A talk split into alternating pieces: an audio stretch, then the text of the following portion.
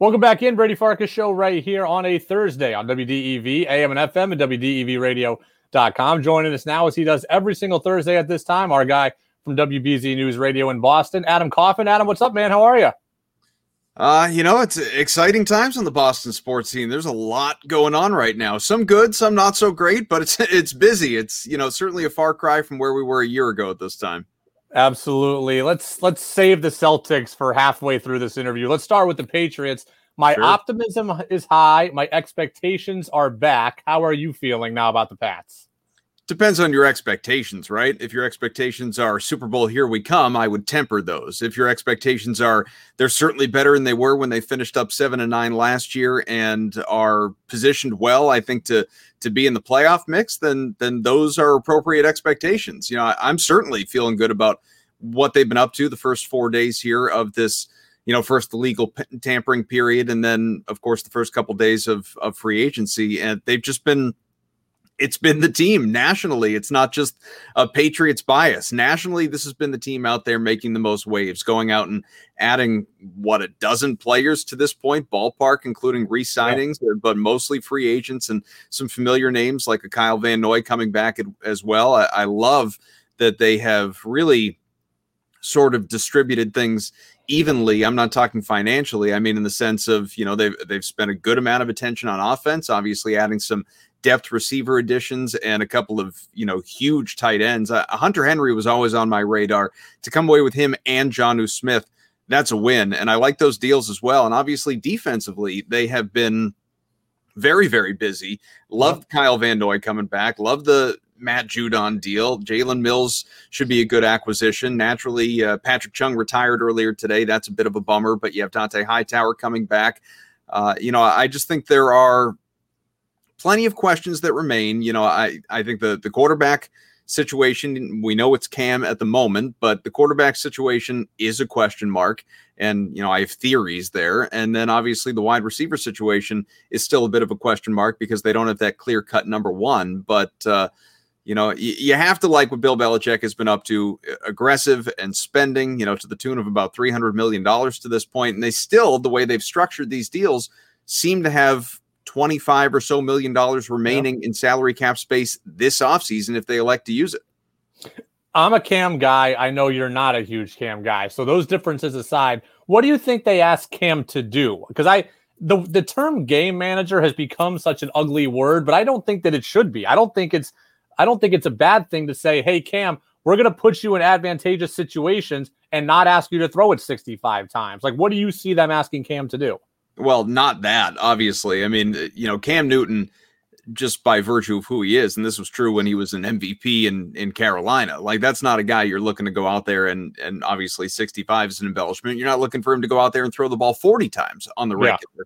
You know, you want him to throw it 25 to 30 times and, you know, run probably, I don't know, eight to a dozen times, something like that, and and just be kind of a you know, a, a, much improved version of what he was last year. Now in year number two in the system, again, provided he is the starter. Now I'm not, especially the way they structured his deal, I'm not locked into believing that he is this team starting quarterback week one. I absolutely believe a trade could still materialize, whether you want to say it's Jimmy Garoppolo, if the Niners are able to upgrade and find a better option, and the Deshaun Watson thing, which seemed like such a pipe dream, and this is, you know, provided the obvious that he's cleared of these very serious allegations that he's dealing with, but but if you know if he ends up becoming available and as desirable as he was until a couple days ago, then you know I, I don't think that those possibilities are are off the table either. Still a, a, bit of a pipe dream, but I don't think you know wholly unrealistic as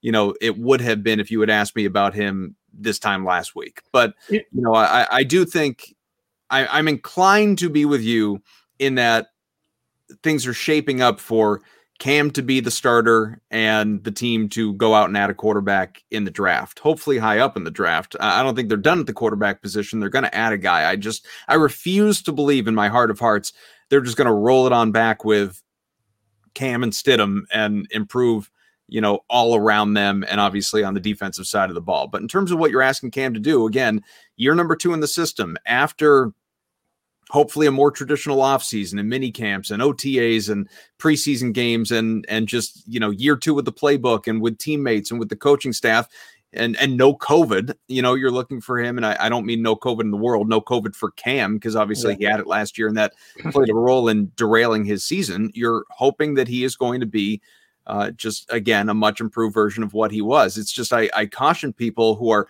all sorts of excited and feeling like you know we didn't get a even remotely representative version of Cam Newton in year one last year to remember that you know his last couple years in Carolina before he came here he kind of sucked.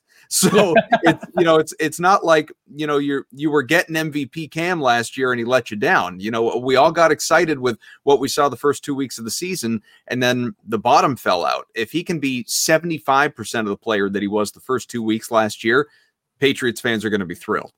You know, I kind of see the Patriots looking like the Browns last year in the sense that run first team, plays a lot in second and three, second and four, and manageable. A lot of play action with these tight ends. And yes, Cam's a worse thrower than Baker, but he offers running stuff that Baker doesn't run. And then the Browns didn't have a very good defense last year, but the Patriots will have a good defense they can lean on in some way. So I kind of see the Patriots being Browns esque from last year. Does that seem like a fair comparison? I just wonder, and this kind of goes back to your last question a little bit with regard to Cam and just the offense and how they're going to utilize these weapons. I wonder if, you know, because as we know, like Cam's arm is not what it once was. He's not going to be on the regular throwing the ball 40, 50 yards downfield. Now, it doesn't mean he couldn't have some long touchdowns where, you know, he completes a, a 20 or 25 yard pass, and then the guy breaks one off from there, whether it's or Bourne or whomever else, or obviously Harry if he's still with the team or Meyers, you know, go down the list. But uh, you know, I'm just wondering if we're if we're almost looking at a from not a, a, running perspective and offense in general, but just purely pass catching, if we're looking at kind of you know, like dink and dunk slants and and 20 yard mm-hmm. methodical move the ball every time down the field and and not really target the big plays. Like without that, you know, unless Julian Edelman, if, if we're just to presume that he is fully healthy and that he is this team's number one, or that Meyers takes yet another leap forward and he is this team's number one.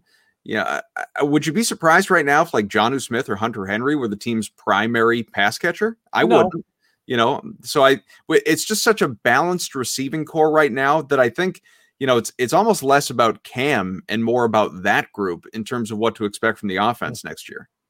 Adam Kaufman wbz news radio in boston with us here on the brady farkas show every single thursday at this time on wdev all right let's move to the celtics. Um i don't want to just simply ask you why, i don't want to just ask you why do they stink so i'll make it a little bit more nuanced why are they so bad in the fourth quarter? They have the worst differential, point differential in the league in the fourth quarter. They're the worst defense in the fourth quarter. Like they got beat by a team that's 10 games under 500 yesterday. Why are they so bad late from your perspective? I well, I really don't know. I don't think anybody knows how, that includes them. You know, if, yeah. if people had the answers to this, they wouldn't be right. You know, it's and it's not like you know, back th- there was a point in time, obviously a few years back, we were saying like, man, this team just it doesn't have a closer. Like Danny Ainge, you need to go out and acquire a closer, and he would say that. You know, this is obviously mm. before Tatum and Brown and Walker and Irving, and even to a degree before Isaiah Thomas. You know, King in the fourth. Like they they they had to go out and it's why we were always talking about guys like Carmelo Anthony. Like they, yeah. they need to go out and acquire a closer, a guy who can light it up in the fourth quarter. Well, guess what? I mean, they have those guys. You know, like Brown and, and Tatum, eh, we've seen it. They can absolutely take over a game in the fourth quarter and, you know, go hog wild and win. You know, I th- I think the the larger point that you were alluding to and it's not specific to the fourth quarter it's it's all throughout i mean it was the whole first half yesterday. Yeah. There's just there's there's a listlessness there's a, a lackadaisical uh, element to the I, I can't figure out why this team is just out there going through the motions as often as it is playing like it doesn't care playing like there's you know i heard kendrick perkins say this on tv and it's true there's this this this expectation like you know they like they they're above this like they don't need to go out and earn it against a team mm. like cleveland that you know those lowly Cavaliers, like we're just going to walk into the gym and we're going to win this thing. Well, no, I mean, evidently not. You know, these teams aren't necessarily better than you. The Cleveland Cavaliers are not better than the Boston Celtics, but they sure as hell wanted it more last night. And we're seeing that more often than not with these C's. You know, it's people say, like, what is the team's identity? Well, how many times do you need to hear, hear, Brad Stevens or players say it? Their identity, and I've said it to you a thousand times, their identity needs to be defense. It needs to be defense. And you know what the key is to defense? Given a crap. Yeah. Which they don't more often than not when they are on the floor. They go through these long periods of just the give a bleep meter being so low.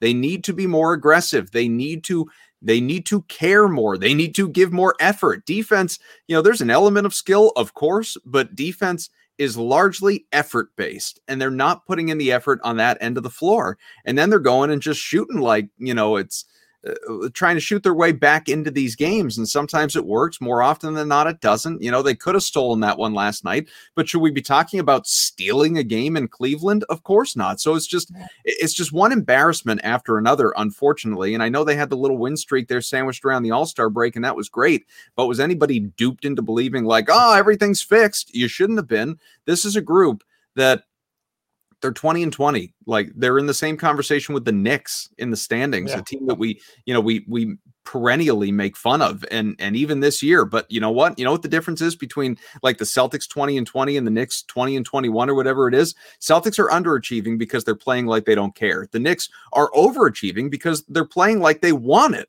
always. And it's you know those are the teams that are more enjoyable to watch. Like the Brad Stevens 25 win team in year one in his NBA career was a more enjoyable team to hmm. watch than this year. And it had no talent because they were out there trying. You know, that's that shouldn't be that much to ask of fans. You know, it was always laughable that Brad Stevens was going to leave the Celtics for Indiana, but like, mm-hmm. I just think at this point, Indiana is so irrelevant. And I'm starting to think like the tournament aside, I'm excited for the tournament, but college basketball in general feels irrelevant to me right now. Do you see it that way? Like I I have like you're not convincing me to watch Iowa and Iowa State on Big Monday anymore. I think a large part of that is and and granted look i'm in the boston area i didn't grow up a college basketball fan yep. most people around here don't so you know there's there's already an inherent kind of you know college basketball ambivalence just from growing up in New England.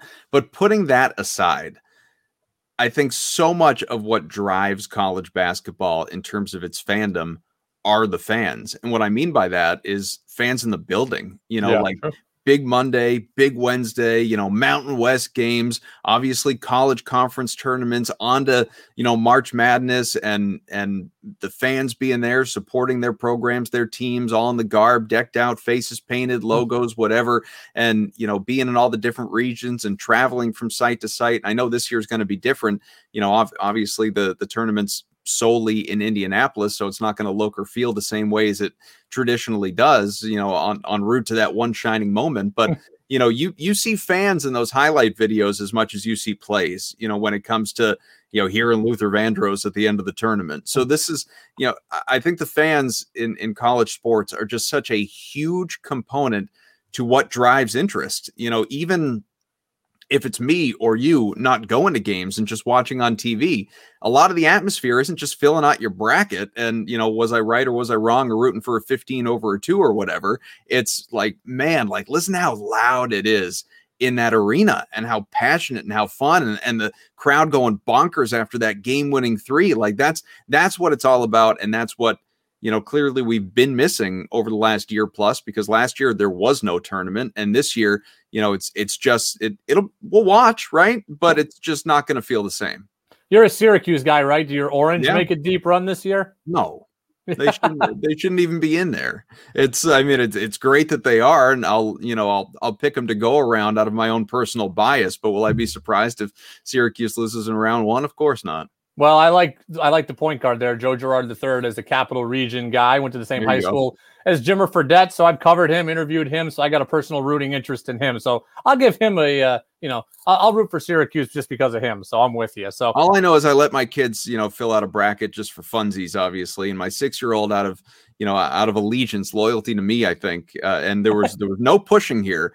He just, you know, he he picked Syracuse to win the whole thing. So I'm I'm riding with him, man. Let's go. Well, you're going to have some very disappointed kids. Yeah, I really will. Adam Kaufman, WBZ News Radio. Adam, we will talk to you again next week, man. All right, bud.